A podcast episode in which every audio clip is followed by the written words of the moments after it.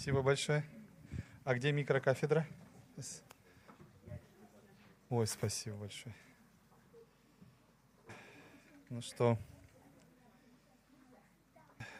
добро пожаловать в наш новый дом. На какое-то время, по крайней мере. Для нас это большое дело так бескровно переехать.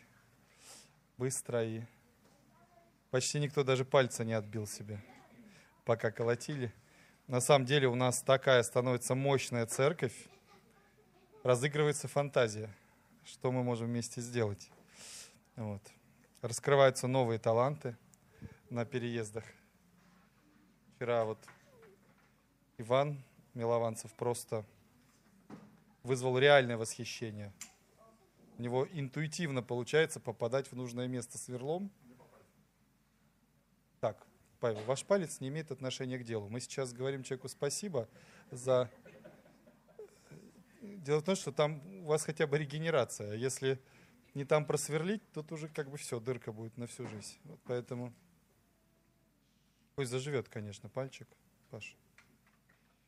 Замотали? Пальчик замотали? Ну, хорошо. Я вернусь к Ивану. Вот. У Ивана очень крепкая рука, твердая. Он, да, слава Господу за Ивана вообще. Просто чудесный хозяйственный мужчина оказался. Ну и, конечно, пастор всегда возглавляет эту стройку. Вот. Вчера проявился дипломированный специалист по столярному делу Андрей – сколотил вот ту тумбочку. Поэтому если какие-то вы неровности увидите, передайте мастеру, снизит оценку. Вот. Ну что ж, а я перейду непосредственно к тому, о чем меня просили Значит, здесь, здесь быть. Вот. И сегодня моя малая проповедь называется, понятно, она в тему призвания, поэтому она называется «Призвание, две точки, валентность твоей личности».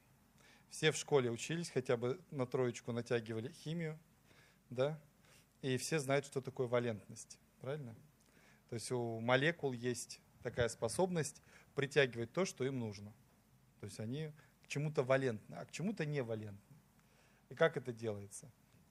Я вот химичку пытал, она от меня убегала. Вот. Мне просто это физически было интересно, как а, а, значит, молекула, она вытаскивает такие свободные какие-то свои, забыл, как называется, а? Радикалы? Ну, какие-то вот такие, как бы антенки, что ли.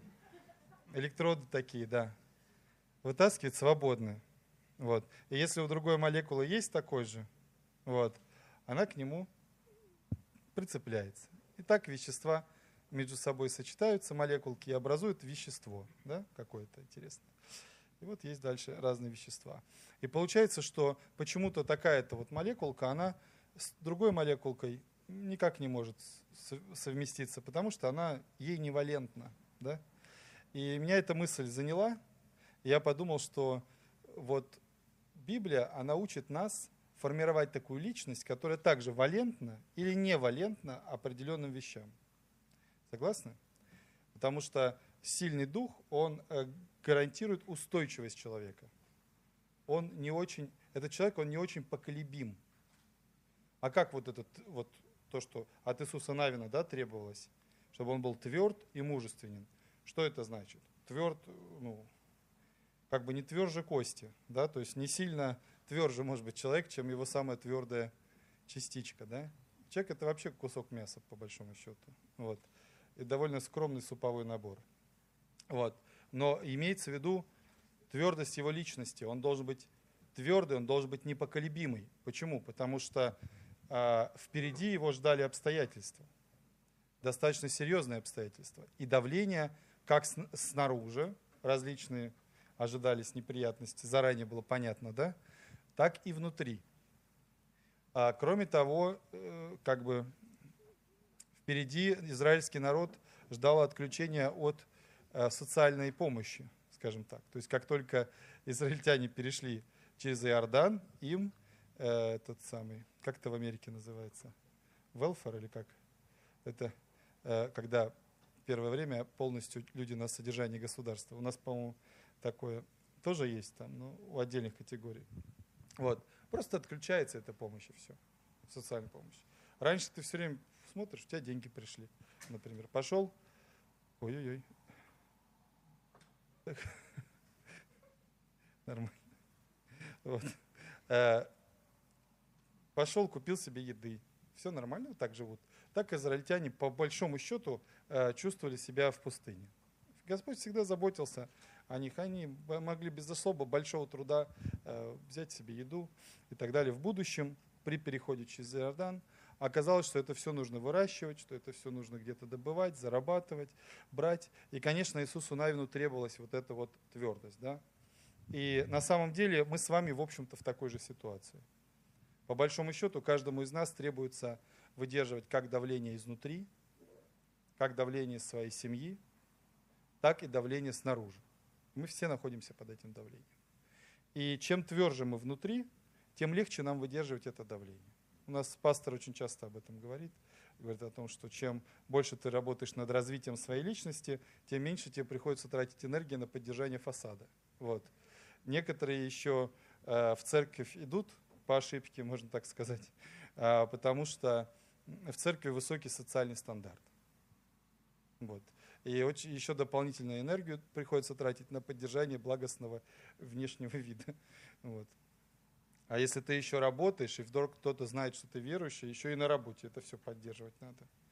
В итоге бедные дети, только они видят реальную картину вот, дома. Но э, давайте мы как раз с этой проблемой поразбираемся. Да? Я думаю, каждый сталкивается с подобного рода вызовом и хочет быть просто тем человеком и ничего как бы из себя не строить. Да? И в то же время мы все хотим а, научиться э, притягивать то, что Бог нам советует. Да? Давайте посмотрим, что же Он нам советует. Да? Что должны притягивать наши мысли, или чему должна быть валентна наша личность. Вот филиппийцам 4 э, глава 8 стих, воображаемый экран, сейчас здесь появится. У нас есть все, у нас есть телевизор, просто физически не успели еще повесить, поэтому в следующий раз я просто 93% даю, что все будет уже висеть. Значит, э, поэтому прочитаю я вместо экрана. Э, Филиппийцам 4 глава, 8 стих.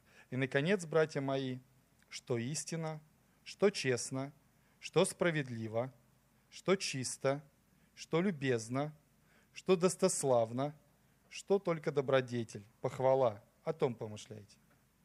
Можно посмотреть там, ну, как сказать, в э, современный перевод, другой, чтобы эти слова стали для нас более живыми, применимыми, да, поработать над этим.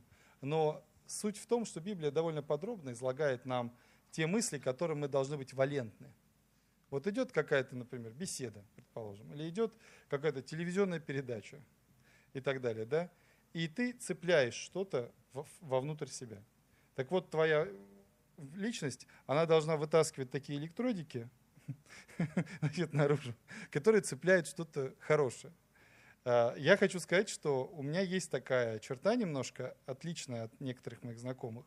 И людей смущает то, что я иногда могу слушать, например, ну, какую-то музыку или смотреть какую-то передачу, а, в которой даже иногда и брань какая-то пролетает. Да?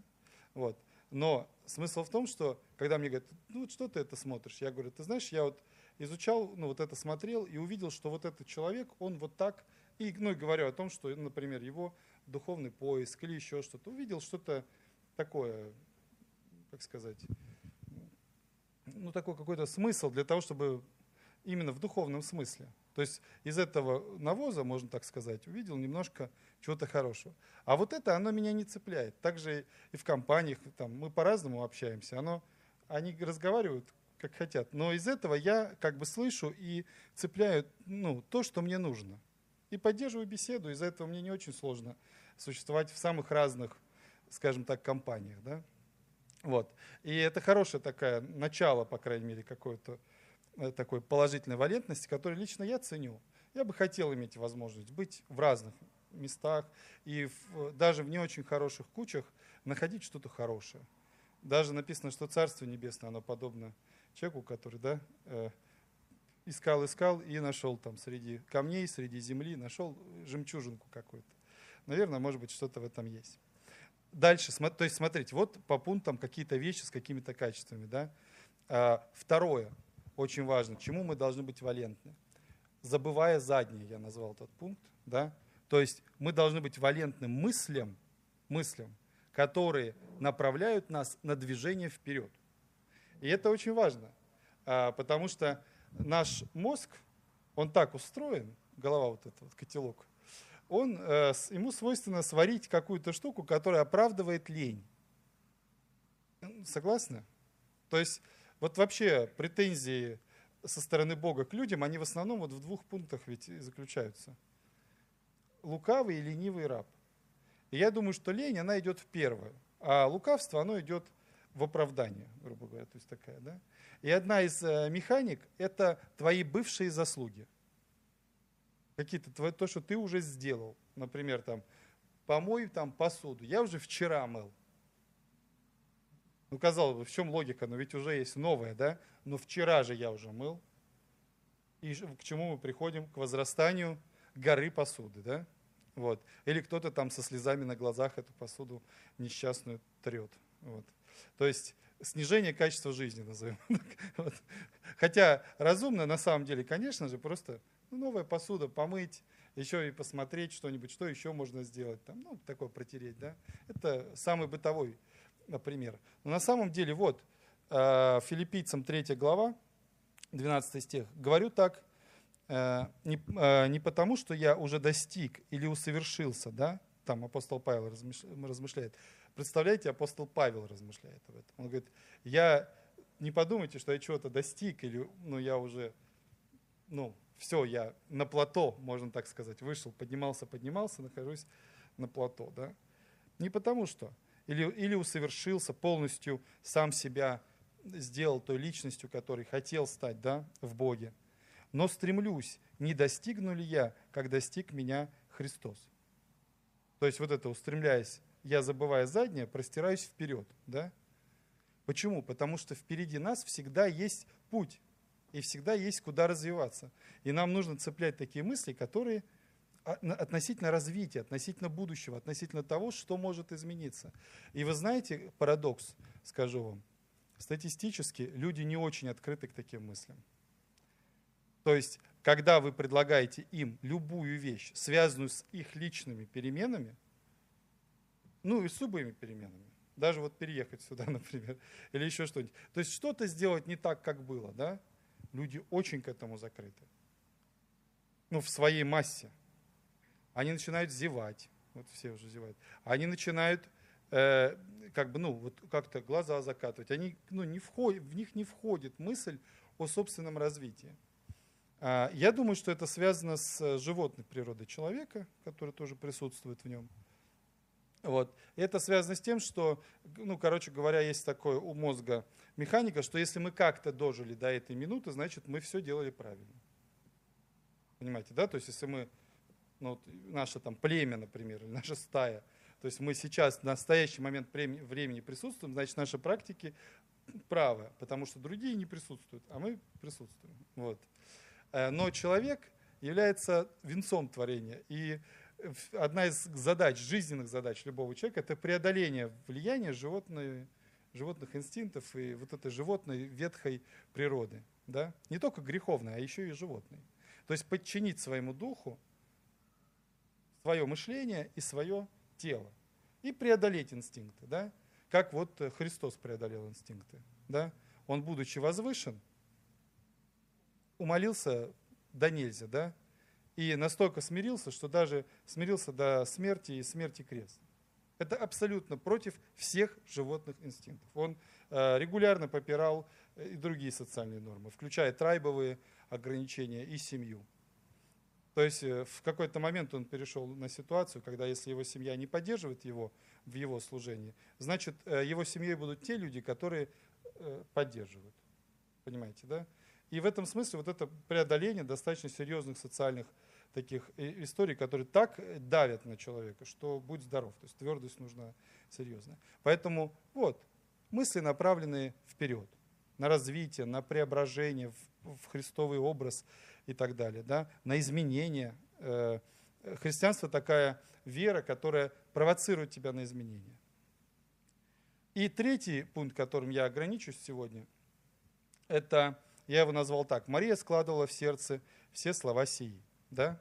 То есть благовествование, э, э, э, Луки, благовествование говорю, Евангелие от Луки, 2 глава, 19 стих, да, мы читаем, как Мария принимала свое призвание. Она слушала.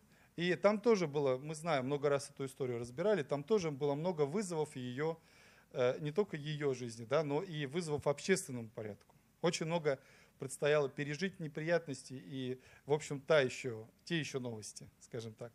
Но при этом у этого всего был очень высокий смысл. Она понимала, что ее жизнь, она а, ну вот, входит в какое-то употребление Божье.